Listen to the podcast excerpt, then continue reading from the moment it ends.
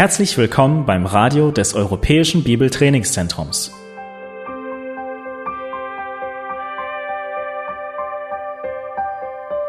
Unser Anliegen ist, dass der folgende Vortrag Sie zum Dienst für unseren Herrn Jesus Christus ermutigt.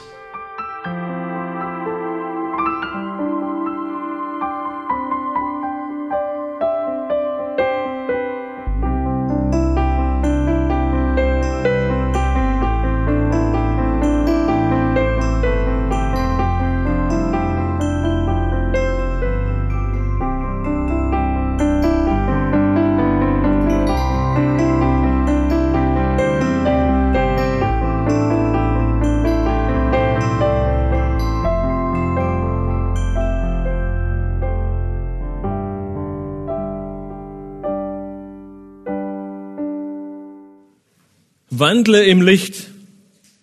Bekenne deine Sünden. Sündige nicht.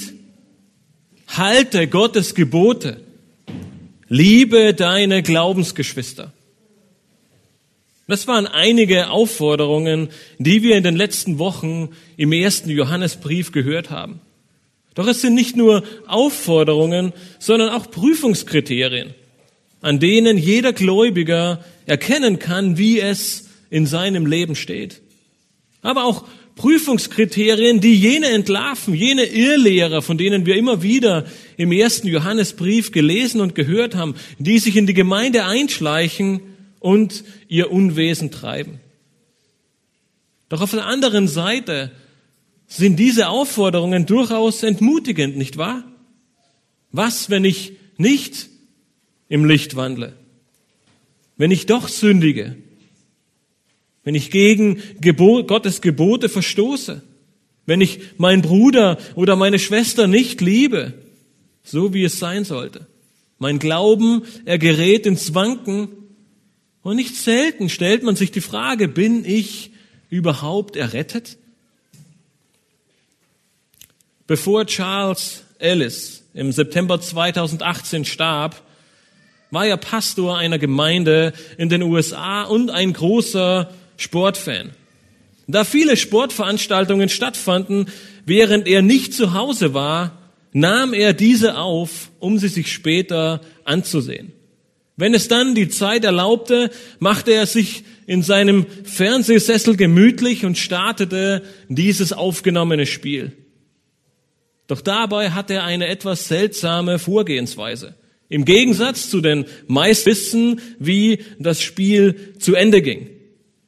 Wenn seine Mannschaft verloren hatte, dann hörte er auf zu schauen. Er schaltete den Fernseher aus und tat andere Dinge. Wenn seine Mannschaft jedoch gewonnen hatte, dann holte er seine Snacks heraus, machte es sich gemütlich, spulte das Spiel zu Beginn, äh, zu Beginn zurück und schaute das ganze Spiel. Von Zeit zu Zeit wurden ihm von unterschiedlichen Personen gesagt, dass diese Art und Weise, ein Spiel zu sauen, wenig Spaß machen würde. Aber er liebte es. Immer wieder entgegnete er, egal wie schlecht es für meine Mannschaft während des Spielleben betrachten. Egal wie schlimm die Dinge auch aussehen mögen. Am Ende müssen wir uns keine Sorgen machen. Warum? Weil wir das Ende der Geschichte kennen. Nun, das ist kein Freifahrtschein, unser Leben zu leben, wie wir möchten, sondern es ist vielmehr eine Freude, ein Trost, eine Ermutigung in schwierigen Zeiten. Egal was auch kommen mag, egal wie schwer die Situation auch ist, Jesus Christus ist der Sieger. Wenn du an ihn glaubst, wenn er dein Erlöser ist, dann wirst du auch am Ende siegreich sein. Er hat dich errettet. Er wird für dich sorgen. Er steht für dich ein. Und die große Hoffnung, das Ende der Geschichte ist, dass du eines Tages in sein Reich eingehen darfst und bei ihm wohnst von Ewigkeit zu Ewigkeit. Nach einigen großartigen, aber auch herausfordernden Versen im ersten Johannesbrief legt der Apostel Johannes nun eine kurze Pause ein. Er nimmt ein, einige Verse und macht einen kleinen Einschub mitten in seine Aufzählung dieser verschiedenen Merkmale eines Gläubigen, um den Empfängern seines Briefes etwas zu verdeutlichen. Ja, sie sollen im Licht wandeln. Ja, sie sollen nicht sündigen. Ja, sie sollen ihre Sünden bekennen und ja, sie sollen ihre Glaubensgeschwister lieben. Aber all dies ist nicht aus ihnen heraus möglich. Jedes Mal, wenn du es als Gläubiger selbst versuchst, allen diesen Aufforderungen nachzukommen, wirst du scheitern. Jedes Mal, wenn du denkst, dass es dein Verdienst ist, deine Kraft, deine Anstrengung, dann wirst du sehr, sehr schnell an deine Grenzen kommen. Schlagt bitte mit mir gemeinsam den ersten Johannesbrief auf und lasst uns in Kapitel 2 weiterlesen. Wir sind bisher bis Vers 11 gekommen und haben vor zwei Wochen gehört, dass wir als Gläubige ein altes und auch gleichzeitig ein neues Gebot bekommen haben. Wir sollen uns gegenseitig lieben. In Vers 10 haben wir gelesen, wer seinen Bruder liebt, der bleibt im Licht und nichts Anstößiges ist in ihm. Heute wollen wir mit den Versen 12 bis 14 fortfahren. Wie schon gesagt, unterbricht Johannes hier seinen Brief in gewisser Weise, um den Gläubigen einige wichtige Verse der Ermutigung und auch des Trostes zu schreiben. Wir lesen ab Vers 12, ich schreibe euch, ihr Kinder, weil euch die Sünden vergeben sind um seines Namens willen. Ich schreibe euch, ihr Väter, weil ihr den erkannt habt, der von Anfang an ist. Ich schreibe euch, ihr jungen Männer, weil ihr den Bösen überwunden habt. Ich habe euch geschrieben, ihr Kinder, weil ihr den Vater erkannt habt. Ich habe euch geschrieben, ihr Väter, weil ihr den erkannt habt, der von Anfang an ist. Ich habe euch geschrieben, ihr jungen Männer, weil ihr stark seid und das Wort Gottes in euch bleibt und ihr den Bösen überwunden habt. Johannes, er hat eine sehr innige, eine liebevolle Beziehung zu den Empfängern dieses Briefes. Sie liegen ihm sehr am Herzen. Nicht umsonst sorgt er sich so um sie und nennt sie immer wieder seine Kindlein. Die Gläubigen, sie stehen aber in der Gefahr, sich durch Irrlehrer und falsche Philosophien vom wahren Glauben abbringen zu lassen. Aus diesem Grund hat er ihnen bisher einige wichtige Merkmale eines Gläubigen aufgezeigt. Sie sollen sie auch als Prüfungskriterien nutzen, um genau diese Irrlehrer, die in die Gemeinde kommen, anhand dieser Merkmale zu prüfen. Sind diese Menschen überhaupt errettet? Sind sie Kinder Gottes oder sind sie es nicht?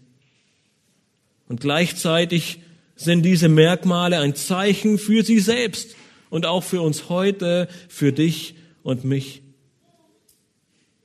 Aber um nicht daran zu verzweifeln, um nicht das Wichtige aus dem Blick zu verlieren, um nicht zu vergessen, woher wir eigentlich kommen und was der Grund unserer Kindschaft Gottes ist, richtet sich Johannes nun mit einigen Worten an die Geschwister und zeigt ihnen auf, was der wahre Grund unseres Glaubens ist. Dass wir ihn auf der einen Seite nicht auf die leichte Schulter nehmen, aber dass wir auf der anderen Seite auch wissen, auf welchem Fundament wir stehen dürfen und sollen. Er möchte die Gläubigen damals wie auch uns heute damit ermutigen. Diese Verse, sie sollen dazu dienen, dass jeder Gläubige, der sie liest, erkennt und sich vor Augen führt, was das Fundament, was die Grundlage des christlichen Glaubens ist. Diese Verse heute Morgen, sie dienen dazu, dass sie dich persönlich ermutigen, dass du getröstet wirst und dass sie dich, wo es vielleicht auch notwendig ist, ermahnen, um zu erkennen, dass die Grundlage deines Glaubens die Gnade und Erkenntnis Gottes und seines Sohnes Jesus Christus ist. Dass dir durch ihn alle deine Sünden vergeben worden sind und dass du durch ihn das Böse überwindest. Johannes, er spricht in diesen drei Versen in zwei aufeinanderfolgenden Aussagen die Gläubigen in dreierlei verschiedener Weise an. In den Versen 12 und 13 in der Gegenwartsform und in Vers 14 in der Vergangenheitsform. Lasst uns gemeinsam nun mit den Versen 12 und 13 beginnen und sehen, dass Johannes in diesen Versen deutlich macht, dass Gott das Fundament deines Glaubens ist. Gott ist das Fundament deines Glaubens. Wir konnten bereits erkennen, dass diese Verse all die Zielsetzungen, all die Maßstäbe eines Gläubigen unterbrechen, beziehungsweise inmitten dieser Aufforderungen eingebettet ist. Während wir in den letzten Wochen schon einige davon gehört haben, geht es mit den nächsten Versen in den nächsten Wochen weiter, wo Johannes von der Warnung vor der Liebe zur Welt und auch einer Warnung vor der antichristlichen Verführung spricht. Johannes hält hier jedoch inne und gibt allen Lesern dieses Briefes in wenigen Worten eine große Hoffnung, eine Ermutigung und einen Trost mit auf den Weg. Er will ihnen deutlich machen, dass egal was auch kommen mag, egal wie schwierig die Situation ist, egal wie groß die Herausforderungen sind, egal wie groß der Zweifel in deinem Herzen gerade ist, Gott, der Herr, ist das Fundament deines Glaubens. Nun, es wurde viel darüber diskutiert, an wen Johannes sich hier eigentlich wendet. Man findet kaum zwei Kommentatoren oder Ausleger, die sich eins darüber sind, wer diese Männer, diese Kinder und diese jungen Väter sind. Sind es drei verschiedene Gruppen von Gläubigen? Sind es drei verschiedene Gruppen innerhalb der Gemeinde, wie Mitglieder, Diakone oder Älteste? Oder sind es drei verschiedene Stadien, Stadien in deinem Glaubensleben? Ein junger Gläubiger, ein heranwachsender Gläubiger und ein wirklich gefestigter Gläubiger. Nun, leider hat man sich häufig viel mehr den Kopf darüber zerbrochen, wer diese drei Gruppen sein könnten oder um wem es sich handelt, als sich viel mehr Gedanken über die Aussage selbst zu machen. Deswegen ist mein Ziel heute Morgen mehr, uns vor Augen zu führen, dass alle Schrift von Gott eingegeben ist und dass jedes Prinzip, welches wir in Gottes Wort finden, auch eine Relevanz für dein und mein Leben hat. Auch wenn wir im Verlauf der Predigt sehen werden, dass wir den ein oder anderen Anhaltspunkt finden, um wen es sich handeln könnte, diese drei Verse, sie sind ein großer Trost, eine Ermutigung und in gewisser Weise auch eine Ermahnung für jeden Einzelnen und für dich persönlich heute Morgen. Johannes, er nutzt nun in Vers 12 eine allgemeine Formulierung und beginnt damit seinen Einschub des Trostes und der Ermutigung mit einer ersten wichtigen Wahrheit. Und diese erste wichtige Wahrheit, die er an die Gläubigen richtet, ist, du sollst wissen, dass dir deine Sünden vergeben worden sind. So lesen wir in Vers 12, ich schreibe euch, ihr Kinder, weil euch die Sünden vergeben sind um seines Namens willen. 13 Mal lesen wir im ersten Johannesbrief davon, dass der Apostel Johannes etwas schreibt. Ich schreibe euch, ich schreibe euch, ich schreibe euch. Immer wieder sagt er dies und bezieht sich darauf auf diesen Brief, den auch wir heute vor uns liegen haben dürfen. Zum wiederholten Mal finden wir dabei die Anrede, ihr Kinder oder meine Kinder. Oder man könnte auch meine Kindlein sagen, welches die große Liebe und Zuneigung des Apostels durch den ganzen Brief hindurch verdeutlicht. Schon mehrmals haben wir bisher gesehen, dass Johannes mit dieser Aussage stets alle Gläubigen, die ganze Gemeinde, die ganze Gruppe an Menschen, an denen er diesen Brief schreibt, sich an all diese richtet. Und er sagt ihnen nun hier in Vers 12, eure Sünden sind euch vergeben. Nun nicht, weil ihr sie ausgelöscht habt, nicht weil ihr ein gutes Leben geführt habt, nicht weil ihr sie abbezahlen oder tilgen konntet, nicht weil ihr irgendetwas dazu beigetragen habt, sondern er sagt, Gott hat euch diese Schuld vergeben. Und wenn ihr euch erinnern könnt, vor ein paar Wochen oder Monaten, Johannes, er geht damit zurück zu Kapitel 1, Vers 9 wo wir gelesen haben, wenn wir aber unsere Schuld, äh, Sünden bekennen, so ist er treu und gerecht, dass er uns die Sünden vergibt und uns reinigt von aller Ungerechtigkeit. Und hier macht Johannes diesen, diese wichtige Tatsache einmal mehr deutlich. Er sagt, weil Gott treu ist, weil er gerecht ist, weil er liebevoll und barmherzig ist, sind uns unsere Sünden vergeben worden. Wir stehen gerecht vor Gott, nicht aufgrund unseres Verdienstes, sondern wegen Gottes Sohn Jesus Christus. Schau in Vers 12, er sagt, um seines Namens willen wurden uns die Sünden vergeben. Es ist das Blut Jesu Christi, das uns reinigt von aller Sünde. Kapitel 1, Vers 7. Es ist Jesus Christus, der Gerechte, der unser Sühnopfer und unser Fürsprecher bei dem Vater ist. Kapitel 2, Vers 1. Er ist es, dem wir all dies zu verdanken haben. Er ist das Fundament unseres Glaubens. Wir können allerdings noch eine weitere wichtige Beobachtung in Vers 12 machen. Johannes schreibt, unsere Sünden sind vergeben. Nun, Johannes benutzt hier im Griechischen ein perfektes Passiv. Dieses perfekte Passiv vermittelt zweierlei Dinge. Zum einen ist es perfekt, das heißt, es ist in der Vergangenheit geschehen, hat aber immer noch Auswirkungen auf die Gegenwart. Das heißt, in der Vergangenheit wurden die Sünden vergeben durch die Buße und Umkehr und sie sind, diese Vergebung, sie ist auch heute noch wirksam. Gleichzeitig nutzt er ein Passiv, welches deutlich macht, dass wir nichts aktiv dazu beigetragen haben. Es wurde an uns getan. Wir waren nicht diejenigen, die die Schuld gesühnt haben, sondern Gott hat sie uns vergeben. Es war sein Handeln an uns. Und somit können wir in diesem Vers einmal mehr diese große Tragweite des Werkes Jesu Christi erkennen. Während die hohe Priester Jahr für Jahr in das Allerheiligste eingehen mussten, um Vergebung für sich selbst und für das Volk zu erbitten, sind die Sünden der Gläubigen durch Jesus Christus ein für alle Mal vergeben. Während sich der hohe Priester niemals setzen konnte, die Opfer und die Vergebung der Sünden waren ein anhaltender und nicht endender Prozess. Jesus jedoch hat sich zur Rechten des Vaters gesetzt. Seine letzten Worte am Kreuz waren, es ist vollbracht. Das Werk, es ist vollendet. Siehst du diese große Hoffnung, die du als Kind Gottes haben darfst? Deine Schuld, sie ist dir vergeben. Jesus hat für dich bezahlt. Für immer und ewig. Welch eine große Hoffnung, welch ein Trost, welche eine Ermutigung, die Johannes hier seinen lieben Kindlein weitergibt.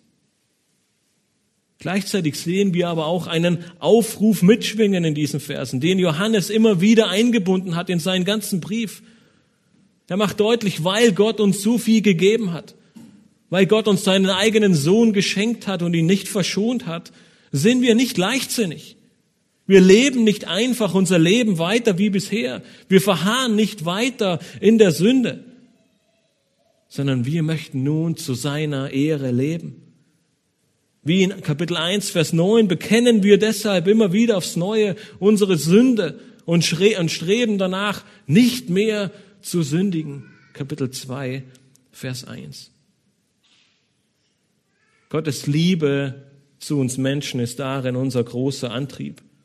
Wenn wir etwas weiter im ersten Johannesbrief nach vorne blicken, dann lesen wir in 1. Johannes 4, Vers 9 und 10, Darin ist die Liebe Gottes zu uns geoffenbart worden, dass Gott seinen eingeborenen Sohn in die Welt gesandt hat, damit wir durch ihn leben sollen. Darin besteht die Liebe, nicht dass wir Gott geliebt haben, sondern dass er uns geliebt hat und seinen Sohn. Wollen wir nun weiter sündigen? Willst du einfach so weitermachen wie bisher, wenn du diesen Trost und diese Freude siehst? Und wenn wir merken, dass sie in unserem Leben wirksam geworden ist? Wir dürfen in Vers 12 erkennen, dass uns all unsere Sünden vergeben sind. Um Jesu Namen willen. Uns wurde vergeben nicht aufgrund unserer Gerechtigkeit, sondern durch das Reinigungswerk Jesu. Das ist der Sinn von um seines Namens willen. Es scheint, dass Johannes bewusst Name anstatt von Jesus verwendet, um den Fokus auf den Charakter, um den Fokus auf die Person und sein Werk zu lenken. Es ist sowohl das Opfer als auch der Fürsprecher, als auch unser Sühnopfer. Um seines Namens willen, aufgrund seines Gehorsams, aufgrund seines Opfers sind dir deine Sünden vergeben. Und dies darf, dies soll eine große Hoffnung für dich persönlich sein. Nicht wegen dir und deiner Anstrengung, sondern aufgrund von Jesus. Sein Gehorsam und sein Opfer haben dir Vergebung deiner Sünden geschenkt. Und der große, wichtige Punkt ist, nichts und niemand kann etwas daran ändern. Dem Gläubigen sind die Sünden vergeben. Ein für alle Mal.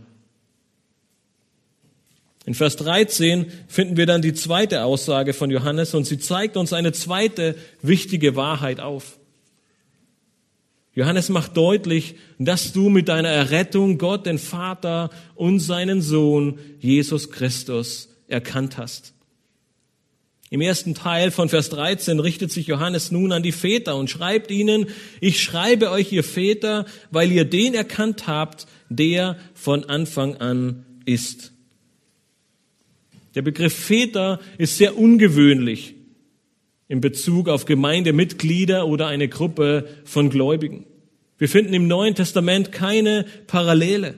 Mit Vätern wurden im Normalfall entweder die leiblichen Väter angesprochen, wie zum Beispiel in Epheser 6, Vers 4, oder es wurden die Väter vergangener Tage, häufig die Patriarchen wie Abraham, Isaac, Jakob und all die anderen Glaubensväter damit gemeint.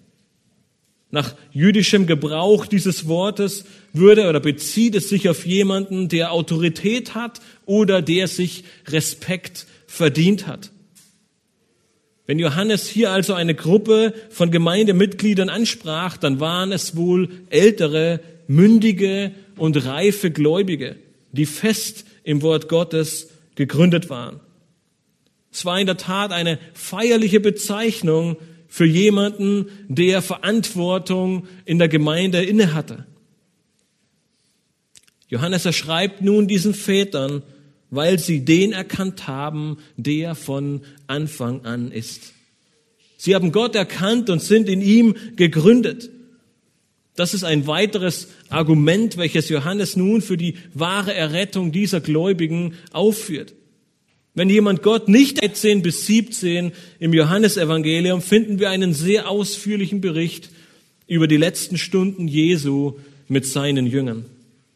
Er gibt ihnen in dieser kurzen Zeit viele wichtige Wahrheiten mit auf den Weg und es wären noch viel mehr, aber sie können sie gar nicht fassen. Mitten in seinen Ausführungen sagt Jesus dann die bekannten Worte aus Johannes 14, Vers 6 und 7. Jesus spricht zu ihm, ich bin der Weg und die Wahrheit und das Leben. Niemand kommt zum Vater als nur durch mich. Wenn ihr mich erkannt hättet, so hättet ihr auch meinen Vater erkannt. Und von nun an erkennt ihr ihn und habt ihn gesehen. Nun nicht nur, dass Jesus der Weg, die Wahrheit und das Leben ist und niemand zum Vater kommt als nur durch ihn. Er macht deutlich, wenn du Jesus kennst, dann kennst du auch den Vater. Wenig später in Kapitel 17, wo Jesus dieses letzte große Gebet, das uns aufgezeichnet ist im Wort Gottes, betet, lesen wir in Vers 3, das ist aber das ewige Leben, dass sie dich, den allein wahren Gott und den du gesandt hast, Jesus Christus, erkennen. Das ist das ewige Leben. Wir können den Vater und den Sohn nicht voneinander trennen. Wenn du den Vater kennst, dann kennst du den Sohn. Wenn du den Sohn kennst, dann kennst du den Vater. Und wenn du ihn kennst, dann hast du was? Das ewige Leben. Johannes 17, Vers 3. Wenn wir also zurückgehen zu 1. Johannes 2, dann sehen wir, dass Johannes mit seiner Aussage in Vers 13 deutlich macht, dass der Vater und der Sohn beide von Anfang an sind, beide ewig sind, beide Gott sind und dass ihn diese Gläubigen erkannt haben. Er spricht diesen Vätern ihren Glauben zu. Er sagt ihnen, dass sie Gott erkannt haben und dass ihnen damit auch ihre Sünden vergeben sind. Nun, es ist in gewisser Weise ein Zeichen eines reiferen Gläubigen, dass er in der Erkenntnis wächst, dass er fest gegründet ist und Gott erkannt hat. Auf der anderen Seite wäre es zu kurz gegriffen, diese Aussage nur auf die älteren, reiferen Gläubigen zu beziehen, sondern sie gilt jedem Gläubigen, der glaubt, der an Gott glaubt. Jeder wahre Gläubige, er hat Gott erkannt. Diese Aussage und diese Ermutigung gilt jedem und gleichzeitig werden wir im Wort Gottes immer wieder dazu aufgefordert, danach zu streben, diese Erkenntnis zu vertiefen, Gott noch mehr zu erkennen. Und eine der besten Stellen, die wir dazu haben, finden wir in 2. Petrus 3, Vers 18. Eine der letzten Worte des Apostel Petrus, die uns überliefert sind. Und er ruft die Gläubigen am Ende seines Lebens dazu auf und sagt zu ihnen, wachst dagegen in der Gnade und in der Erkenntnis unseres Herrn und Retters Jesus Christus. Ihm sei die Ehre, sowohl jetzt als auch bis zum Tag der Ewigkeit. Amen. Johannes macht deutlich, dass dem Gläubigen seine Sünden vergeben sind und beziehungsweise weil sie Gott erkannt haben. Johannes, er bestätigt hier unmissverständlich die Errettung seiner Empfänger des Briefes. Aber diese Sicherheit, diese, dieser Zuruf, diese unmissverständliche Zusicherung, sie gilt auch dir heute Morgen. Wenn Jesus dein Herr und Retter ist, wenn du Buße getan hast und deine Sünden erkannt hast, dann darf und soll jeder Zweifel in deinem Leben weichen. Du hast Gott erkannt, denjenigen, der von Anfang an ist. Er gibt dir Trost, Hoffnung und Geborgenheit. Er hat dich errettet und zu seinem Kind gemacht.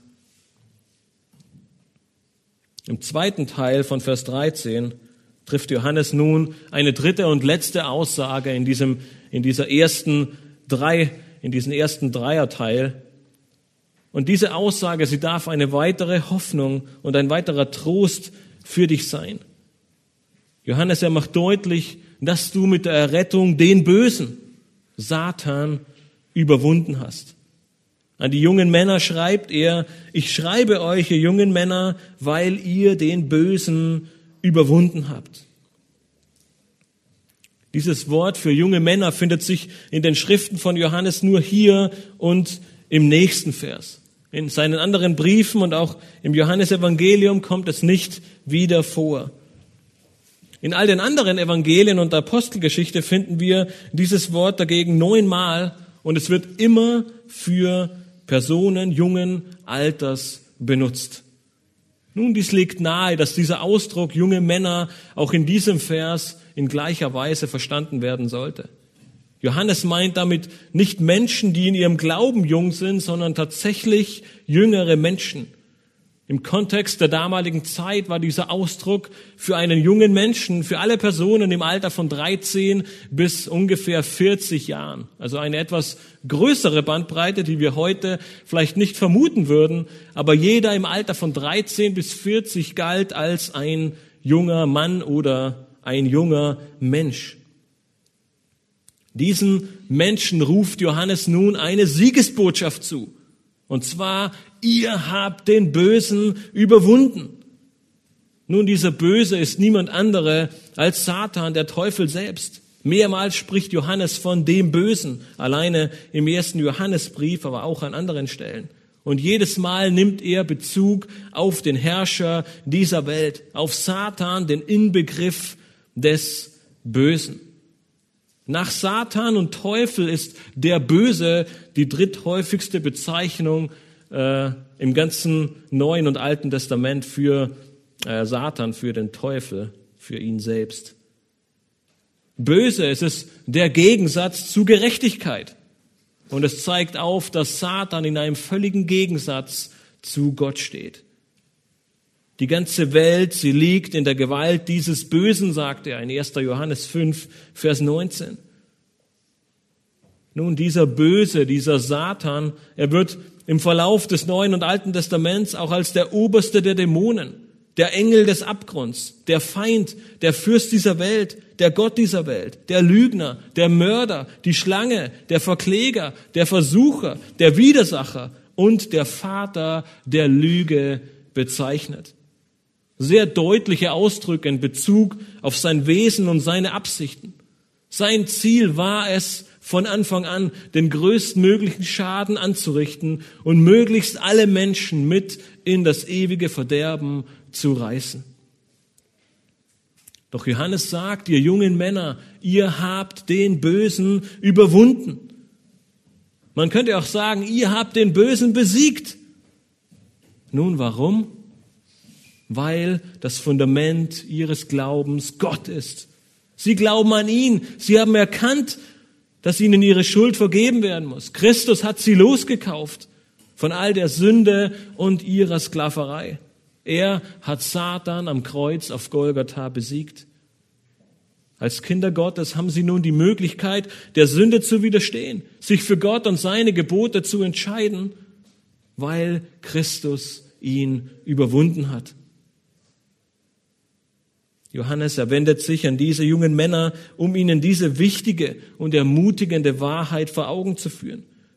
Durch Jesus Christus hast du Satan besiegt. Er hat keine Macht mehr über dich. Du bist frei von der Sklaverei der Sünde. Durch das Werk Jesu Christi hast du den Sieg. Und gleichzeitig gilt diese Wahrheit für jeden Einzelnen von uns, der dies bezeugen kann, auch heute. Jung wie alt, neugeboren wie alt im Glauben. Das Böse ist besiegt, es ist vollbracht, du hast den Bösen überwunden. Nun, wenn wir nun diese bisher gehörten Wahrheiten zusammenfassen, können wir sagen, dass der Gläubige einen großen Trost und eine große Ermutigung vor sich haben darf. All dies ist uns ermöglicht worden, weil Gott in unser Leben getreten ist, weil Jesus Christus für uns am Kreuz bezahlt hat und weil Jesus Christus weiterhin als Fürsprecher für uns eintritt. Gott selbst ist das Fundament deines Glaubens.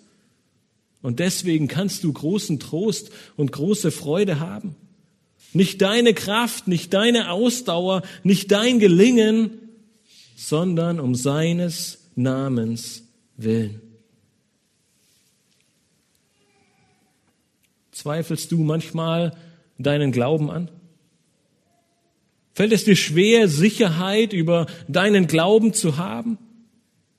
Nun, das ist genau das, was Satan im Schilde führt. Das ist sein Einfallstor Nummer eins. Zweifel und Sorgen und Unsicherheit. Sie quälen dich meist und lassen dich mit allen anderen Dingen beschäftigen, nur nicht mit deinem Glauben. Du zweifelst ihn an, du legst ihn beiseite, du denkst vielleicht darüber nach, aber nicht in einem Sinne von, wie könnte ich ihn vertiefen, sondern stimmt es überhaupt? Vielleicht gibt es Gott gar nicht. Vielleicht bilde ich mir alles nur ein. Nun, Johannes, er will dir hier keine falsche Sicherheit geben. Er spricht nicht jeder Person einfach den Glauben zu. Aber er sagt, wenn du dir bewusst bist, dass du ein Sünder bist, wenn du dir bewusst bist, dass du Vergebung brauchst und wenn du weißt, dass Jesus Christus der einzige Weg ist, die Wahrheit und das Leben, dass er allein dir diese Sünde vergeben kann und dass du Buße getan hast und ihn darum gebeten hast, dies in deinem Leben zu bewirken, dann darfst du dir gewiss sein, dass er der Herr und dein Retter ist dann gelten diese Verse genau für dich. Dann darf es dir eine große Ermutigung, eine große Hoffnung, ein großer Trost in deinem Leben sein. Deine Sünden sind dir vergeben. Du hast Gott erkannt und du hast das Böse überwunden. Du darfst als Sieger in dieser Welt leben, weil du ein Kind Gottes bist. Mit dieser frohen Botschaft unterbricht Johannes seinen Aufruf und seine Merkmale eines Gläubigen. Er schenkt dir auf der einen Seite diese, diesen großartigen Trost und diese Ermutigung und auf der anderen Seite ruft er dich äh, durch, durch diese Wahrheiten dazu auf, auch so zu denken und so zu handeln. Er sagt, wirf all deinen Zweifel weg, leg ihn beiseite, er ist für nichts und sieh in Gottes Wort und glaube weil Gott für dich gestorben ist, weil Jesus dein Retter ist, weil du diese Hoffnung in deinem Leben haben darfst. Der Zweifel, er führt dich meistens weg. Aber die Sicherheit und die Hoffnung und die Freude, er bringt dich näher an Gott heran. Johannes, er möchte dir mit diesen Versen jeden Zweifel nehmen und dich Schritt für Schritt zu einem Nachahmer Gottes werden lassen, der in Liebe wandelt.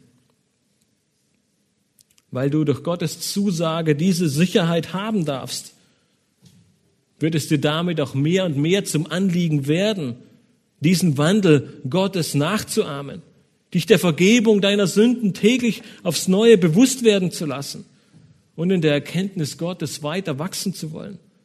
Dazu kommen wir gleich in dem zweiten Teil. Und all das wissen wir und all das tun wir und nach all dem streben wir, weil wir gerade gesehen haben, dass es nicht an uns liegt, sondern weil Gott das Fundament unseres Glaubens ist. Weil Gott es ist, der es dir ermöglicht, so zu denken, so zu handeln und so zu wandeln. Diese Worte von Johannes, sie dürfen eine Quelle der Hoffnung und der Sicherheit für dich sein. Gott hat dich errettet, Gott hat dir deine Sünden vergeben, er ist treu und gerecht. Mit diesen wunderbaren Worten der Ermutigung und der Freude schließt Johannes seine ersten Aussagen über die Gläubigen ab. In Vers 14 wendet er sich aber nochmal an sie, ändert dabei die Zeitform seines Schreibens, wiederholt einige seiner Aussagen nochmal und ergänzt andere. Dabei dürfen wir erkennen, dass du durch dieses Fundament im Glauben wachsen wirst. Durch dieses Fundament wird dein Glaube wachsen. Nun in Vers 14 finden wir einige Unterschiede in unseren bekannten und gängigen deutschen Übersetzungen. Während die Schlachter 2000 den ersten Teil von Vers 14, nämlich die Kinder, noch zu Vers 13 zählt, gibt es zudem auch einen Unterschied in der Zeitform. Die Änderung der Zeitform im Schreiben von Johannes beginnt in der Schlachter 2000 erst bei den Vätern in Vers 14. Von ich schreibe euch zu, ich habe euch geschrieben. Allerdings schreibt Johannes schon an die Kinder in der Vergangenheitsform. Ich denke, das ist wahrscheinlich auch der Grund, warum die Elberfelder Übersetzung auch die Kinder schon zu Vers 14 zählt. So haben wir einen besseren Übergang und können damit in gewisser Weise zwei Ansprachen von Johannes erkennen. Nämlich erstens, ich schreibe euch, ihr Kinder, Väter und jungen Männer, in den Versen 12 und 13, und ich habe euch geschrieben, ihr Väter, äh, ihr Kinder, Väter und jungen Männer in Vers 14. Die große Frage, die sich nun stellt, ist, warum wiederholt Johannes hier seine Aussagen und ändert die Zeitform? Nun, der einfachste Grund ist wahrscheinlich jener, warum auch wir uns manchmal wiederholen. Wenn ich meinen Kindern, wenn ich meine Kinder morgens darum bitte, das Zimmer aufzuräumen, ich ihnen beim Frühstück sage, dass es eine gute Möglichkeit wäre, heute das Zimmer aufzuräumen und sie beim Verlassen des Frühstückstisches daran erinnere, dass das Aufräumen des Zimmers heute dran wäre, dann werden sich meine Kinder wahrscheinlich denken, dass ich ein gewisses Anliegen habe, nämlich das Aufräumen des Zimmers. Johannes, er macht es ähnlich, allerdings mit einem anderen Fokus. Er ruft den Gläubigen das Fundament und die Sicherheit ihrer Errettung zu und indem er es wiederholt, macht er es umso deutlicher. John MacArthur schreibt in seinem Kommentar, Johannes wiederholt die Botschaft in diesen Versen, um die Sicherheit ihrer Zugehörigkeit zur Familie Gottes hervorzuheben. Ich schreibe bezeichnet Johannes Sichtweise, wohingegen ich habe geschrieben die Perspektive des Lesers beim Empfang des Briefes wiedergibt. Während also Johannes im ersten Teil ihnen schreibt, um ihnen diese Wahrheit vor Augen zu führen, um ihnen aufzumalen, dass ihre Sicherheit der Errettung garantiert ist, bekräftigt er nun im zweiten Teil, dass diese Wahrheiten wirklich im Leben dieser Gläubigen vorhanden sind und auch sichtbar geworden sind. Das Ergebnis, das ist ein Wachstum im Glauben. Und darauf kommen wir gleich zu sprechen. Johannes, er beginnt also diesen zweiten Abschnitt, wie bereits in Vers 12, mit der Anrede, ihr Kinder. Je nachdem, ob ihr eine Schlachterversion liest, das ist dann 13c, der letzte Teil, oder im Vers 14, der erste, wenn er schreibt, ich habe euch geschrieben, ihr Kinder, weil ihr den Vater erkannt habt. Wieder wendet sich Johannes zuerst an die Kinder. Diesmal benutzt er jedoch ein anderes Form, ein anderes Wort für das Wort Kind. Es scheint so, als ob er einen Unterschied machen möchte. Ähm, und ein möglicher Unterschied kann darin bestehen, dass der Gebrauch von dem griechischen Wort Technia für das Wort für Kind in Vers 12 mehr die Beziehung oder die Abhängigkeit oder die Schwäche eines Kindes beschreibt, während das griechische Wort Paidia aus Vers 14 hingegen mehr die Unreife eines Kindes oder die Notwendigkeit von Anleitung und Weisung betont. Nun, manche Ausleger hat das dazu bewogen, davon auszugehen, dass mit den Kindern in Vers 12 die ganze Gemeinde, wie wir es immer wieder gesehen haben, alle Gläubigen gemeint ist. Und hier in Vers 14 dann eher die Neubekehrten, eher unreife Gläubige gemeint sind. Jene, die noch Anleitung und Weisung benötigen. Nun, es ist gut möglich, dass Johannes dies im Blick hatte, als er seinen Brief schrieb. Dennoch sehen wir auch hier wieder einige wichtige Prinzipien für alle Gläubige und sollten nicht nur von unreifen Gläubigen sprechen und es einfach beiseite legen, wenn es nicht auf uns zutrifft. Der große Fokus von Johannes in diesen drei Versen liegt darin, den Gläubigen eine Zusicherung, ein Trost und eine Ermutigung für ihren Glauben zu geben.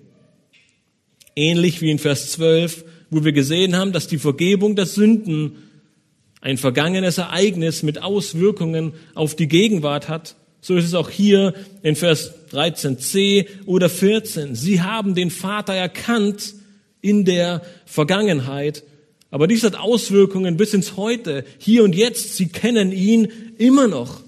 Und weil sie ihn erkannt haben, sind ihnen ihre Sünden vergeben. Deshalb sind sie Kinder Gottes. Das sind zwei wahre Kennzeichen eines Gläubigen. Du kennst Gott, den Vater und den Sohn und du hast Vergebung deiner Sünden. Johannes erfährt nun fort und spricht im weiteren Verlauf von Vers 14 zu den Vätern. Ich habe euch geschrieben, ihr Väter, weil ihr den erkannt habt, der von Anfang an ist. Bis auf die geänderte Zeitform wiederholt Johannes exakt seine Aussage aus Vers 13. Sie haben Gott erkannt und sie kennen ihn weiterhin. Wie schon vorher gesagt, bezieht es sich auf beide, Gott den Vater und seinen Sohn Jesus Christus. Indem er diese Aussage über die Väter in doppelter Weise beschreibt, macht er damit deutlich, dass diese Gläubigen ihn wirklich erkannt haben, dass diese Gläubigen fest auf diesem Fundament stehen, dass sie im Glauben und im Gehorsam leben und eine innige Gemeinschaft mit Gott haben. Er betont dabei im Wesentlichen zwei Dinge. Er zeichnet ihre Stabilität des Glaubens aus und die Tatsache, dass ihr Ziel wirklich ein geistliches Wachstum ist. Sie haben an Gott festgehalten, sie haben ihn erkannt und sie tun es immer noch und es nimmt an Erkenntnis zu. Das ist eine große Ermutigung in diesen Versen. Wenn Gott das Fundament deines Glaubens ist, wenn du an ihm festhältst und dich nach ihm ausstreckst, dann wirst du ihn auch mehr und mehr kennenlernen. Du wirst in der Erkenntnis wachsen, das Licht in deinem Leben, wie wir zu Beginn in 1. Johannes gesehen haben. Es wird heller und heller erstrahlen. Gott wird größer und größer werden in deinem Leben, je mehr du an Erkenntnis und an Gemeinschaft mit ihm zunimmst. Und dies wird hier bei diesen Männern sichtbar. In den letzten Worten dieses Einschubs wendet sich Johannes nun nochmal an die jungen Männer. Auch hier wiederholt er das bereits Gesagte, ergänzt es jedoch mit, eineren, mit einigen weiteren wichtigen Wahrheiten. Und so lesen wir am Ende von Vers 14, ich habe euch geschrieben, ihr jungen Männer, weil ihr stark seid und das Wort Gottes in euch bleibt und ihr den Bösen überwunden habt. Hier finden wir nun einige weitere Auswirkungen von einem Wachstum im Glauben. Du erkennst den Vater, du bittest ihm um Vergebung deiner Sünden, du überwindest das Böse und du wirst stark im Glauben und Gottes Wort, es bleibt in dir. Nun, diese Stärke, die Johannes diesen jungen Männern bezeugt, das ist eine geistliche Stärke. Es ist nicht nur eine Ansammlung von Muskeln, die nicht schlecht ist, aber die hier nicht gemeint ist. Es ist eine geistliche Stärke, die dich befähigt, das Böse zu überwinden. Es ist eine geistliche Stärke, die du aus dem Erkennen Gottes, dem Erkennen deiner Sünden und dem Wachstum im Glauben beziehst. Diese geistliche Stärke, sie ist eng mit dem Wort Gottes verbunden, dieser zweiten Aussage, die Johannes hier tätigt. Er sagt, das Wort Gottes ist oder bleibt in euch. Es ist dauerhaft in ihnen. Nun, Johannes, er hat hier aber mehr im Blick, als ihnen bloß zu bescheinigen, dass das Wort Gottes in ihnen ist, dass sie es kennen, es ist mehr damit verbunden, dass sie Gott beständig und wirksam in sich haben. Sie haben nicht nur verschiedene Verse der Bibel auswendig gelernt und können diese zitieren. Das ist nicht mit dem Innen, Innewohnung des Wortes Gottes gemeint, sondern es ist vielmehr, dass Gott ihr ganzes Leben beeinflusst. Dass Gott das Wort und das Lesen und Studieren seines Wortes, dass die das Kennenlernen und das Erkennen Gottes Auswirkungen auf ihr Leben hat. Es verändert sie, weil Gottes Wort in ihr Leben spricht und sie es nicht nur kennen, wie wir dieses Wort definieren würden. All dies führt schlussendlich den Gläubigen zum Sieg über Satan. Wenn er Gottes Wort nicht nur kennt, sondern danach lebt, dann wird er einen wahren Sieg einfahren. Jakobus beschreibt diese Tatsache in Jakobus 1, Vers 21, nur wenige Verse später von dem, was wir heute Morgen zum Beginn des Gottesdienstes gelesen haben. Und Jakobus, er beschreibt es folgendermaßen, wenn er sagt, darum legt ab allen Schmutz und allen Rest von Bosheit und nehmt mit Sanftmut das euch eingepflanzte Wort auf, das die Kraft hat, eure Seelen zu erretten. Es ist nicht nur ein Kennen des Wortes, sondern ein Aufnehmen, als ein in sein Leben sprechen lassen, es in sein Leben anwenden. Und all dies führt dich zur Stärke. Es wird dir helfen, das Böse zu überwinden und im Glauben zu wachsen. Nun, diese Schritte, die Johannes hier aufzeigt, sie kommen nicht über Nacht. Sie werden auch nicht schnell erreicht und können am Ende abgehakt werden. Sie sind vielmehr das Ergebnis jahrelanger Gemeinschaft mit Gott und einem treuen Gehorsam ihm gegenüber Tag für Tag. Und da kommen diese drei unterschiedlichen Gruppen ins Spiel. Auch wenn alle Prinzipien für uns alle gelten, so sehen wir, dass er den älteren Männern zugerufen hat, dass sie tatsächlich fest im Glauben stehen, dass sie Gott erkannt haben. Und den Jüngeren, die bis 40-Jährigen, Sie beginnen im Glauben zu wachsen. Sie haben das Wort in sich. Sie möchten es in ihr Leben anwenden. Und wenn wir das tun, wenn wir danach streben, dann sehen wir, dass diese große Hoffnung, die uns Johannes hier gibt, für jeden Einzelnen möglich ist, weil sie gilt uns allen. Jeder kann dies erreichen. Es ist nicht einigen wenigen vorbehalten, dieses Leben zu führen, sondern es wird deutlich, dass jeder von uns dies erreichen kann. Niemand von uns muss in Zweifel oder in Sünde oder in Angst leben. Gott, er hat jedem Einzelnen von uns alles gegeben, damit wir dies in unserem Leben verwirklichen können. Und wir sehen, dass der erste Schritt darin besteht, dass jeder Einzelne von uns, dass du deine Beziehung zu Gott weiterentwickelst. Wie das einfache und einprägsame Kinderlied sagt, lies die Bibel und bete jeden Tag. Dann wird was passieren? Du wirst im Glauben wachsen. Lerne jeden Tag mehr über Gott aus seinem Wort. Wie lernst du jemanden kennen? Wie hast du deinen Ehepartner kennengelernt? Wie hast du deine besten Freundinnen und Freunde kennengelernt? Nun, die wenigsten von euch wahrscheinlich, indem ihr euch stumm gegenüber saßt und gewartet habt, bis irgendetwas passiert. Nein, man spricht miteinander. Man unterhält sich, man tauscht sich aus, man will alles über den anderen wissen. Und genau dies sollen wir auch mit Gott tun. Wir sollen jeden Tag mit ihm sprechen, durch Gebet. Wir lesen in seinem Wort und lernen ihn kennen. Niemand von uns kann auf eine andere Art und Weise stark und reif werden im Glauben. Geistige Reife, sie geschieht nicht automatisch, sie kommt nicht über Nacht oder mit der Zeit von alleine. Sie ist das Produkt einer täglichen Entscheidung, mit Gott zu gehen, ihn kennenzulernen und Zeit mit ihm zu verbringen. Wie überall anders auch im Leben. Wie bist du so erfolgreich in deinem Beruf geworden? Wie hast du es geschafft, dich in deinen Sportübungen immer wieder zu steigern? Wie bist du ein besserer und schnellerer Leser geworden? Wie kann es sein, dass du plötzlich Ahnung von Aquaristik oder von anderen Fachgebieten bekommen hast? Nun, die Antwort, sie ist immer wieder dieselbe. Du hast dich damit beschäftigt. Du hast Zeit damit verbracht. Du hast vielleicht alles gegeben, hast unzählige Überstunden gemacht. Vielleicht hast du sogar andere Dinge vernachlässigt, um in diesem Bereich besser zu werden.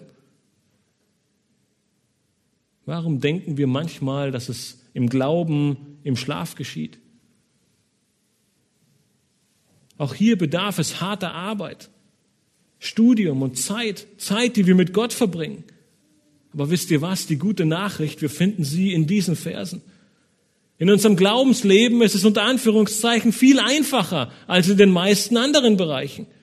Nun, dieser Vergleich hinkt vielleicht ein bisschen und wir dürfen ihn nicht zu weit ziehen, aber wir lesen hier, dass in unserem Glaubensleben Gott alles für uns getan hat. Nun, wir wissen, dass er das im Beruf und in den anderen Dingen genauso tut, aber dennoch gibt er uns die große Hoffnung und die Verheißung, dass er uns alles gegeben hat, was wir brauchen, um ein Leben in Gottes Furcht und zu seiner Ehre zu führen. Er kam in dein Leben. Er hat dir deine Sünden vergeben. Er gab dir die Kraft, um das Böse zu überwinden. Er gibt dir die Weisheit, um sein Wort zu verstehen. Er, er, er. Er hat alles für uns getan. Und das ist die große Hoffnung, die wir in diesen Versen sehen. Das ist die frohe Botschaft inmitten dieses Briefes mit vielen Anforderungen. Du musst es nicht tun. Es liegt nicht an dir. Gott ist es, der das für dich tut. Und deshalb ist der große Aufruf inmitten dieser großen Freude an jeden Einzelnen von uns, dass wir uns heute auf den Weg machen. Mit dieser wunderbaren, tröstenden und ermutigen Botschaft, mit diesen Worten von Johannes, können wir alle unseren Zweifel am Kreuz auf Golgatha liegen lassen und auf Gott schauen, uns nach ihm ausstrecken und im Glauben wachsen. Ähnlich wie Charles Ellis bei seinen Sportaufnahmen lohnt es sich manchmal, sein Leben ans Ende zu spulen. Diese Hoffnung, die dich dort erwartet, diese Hoffnung, die dich dort erwartet, wenn du an Gott glaubst, wird dir wieder von neuem Mut geben, dein Leben hier und jetzt im Glauben zu leben. Es wird dir wieder helfen, all den Zweifel, all die Sorgen, all die Ängste beiseite zu legen und dich auf Gott zu fokussieren dem Fundament deines Glaubens. So darfst du wissen und gewiss sein, dass Gott dein Vater ist, dass er sich um dich kümmert, dass er sich um dich sorgt, dass er dich liebt, dass er deswegen sogar seinen eigenen Sohn gab, damit er für dich deine Sünden bezahlt. Du kannst dich in die liebenden Arme deines Vaters legen und dich dort geborgen fühlen in seinen Armen allen Zweifel, alle Sorgen, alle Nöte vergessen. Nur nicht, dass sie einfach weg sind, aber du darfst wissen, dass Gott bei dir ist. Dass wenn alle dich verlassen, er dich nie alleine lässt. Die große Hoffnung von Paulus am Ende seines Lebens. Mit dieser Ruhe mit dieser Hoffnung, mit dieser Freude kannst du vorangehen, dich aufmachen, im Glauben zu wachsen, deine Beziehung zu Gott noch tiefer werden zu lassen, ihn noch mehr kennenzulernen und dadurch noch größere Freude im Glauben zu gewinnen. Ich möchte abschließen mit einem Zitat von Martin Lloyd Jones. Er hat diesen, er hat auch über diesen Abschnitt gepredigt und ihn mit einer guten Zusammenfassung in wenigen Worten zusammengefasst. Er verdeutlicht, mit seiner Aussage, wo die Grundlage unseres Glaubens liegt und wo der Grundstein für den Wachstum in unserem Glauben liegt. Er schreibt, es ist das Wissen darum, dass dir die Sünden vergeben sind. Das Wissen darum, wie Sünde überwunden werden kann. Aber vor allem die Erkenntnis Gottes selbst, des Vaters, des Sohnes und des Heiligen Geistes.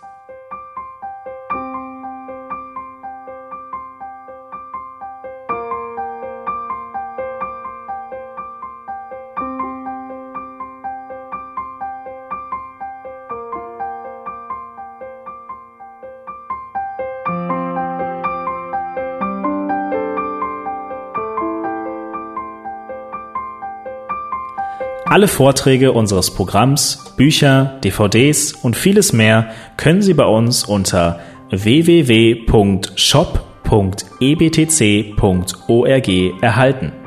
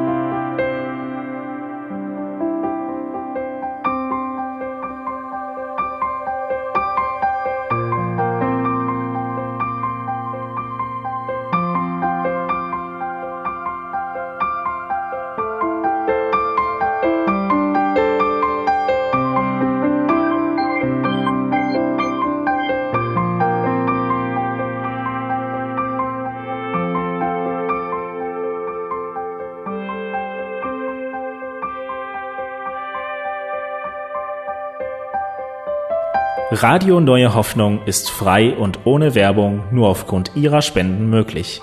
Wenn Sie weitere Informationen dazu finden möchten, wie Sie Radio Neue Hoffnung unterstützen können, besuchen Sie die Webseite www.rnh.de.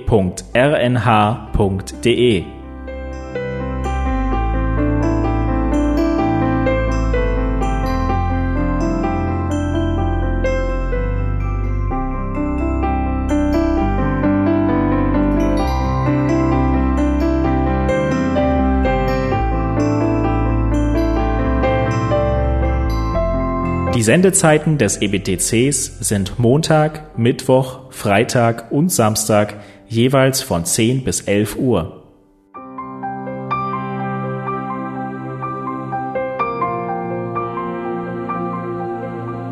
Sie finden uns im Internet unter www.ebtc.org. Eine E-Mail können Sie uns senden an radio.ebtc.org. Telefonisch erreichen Sie uns unter 0049 3060 988 610. Unsere Postanschrift lautet an der Schillingbrücke 4 in 10243 Berlin, Deutschland.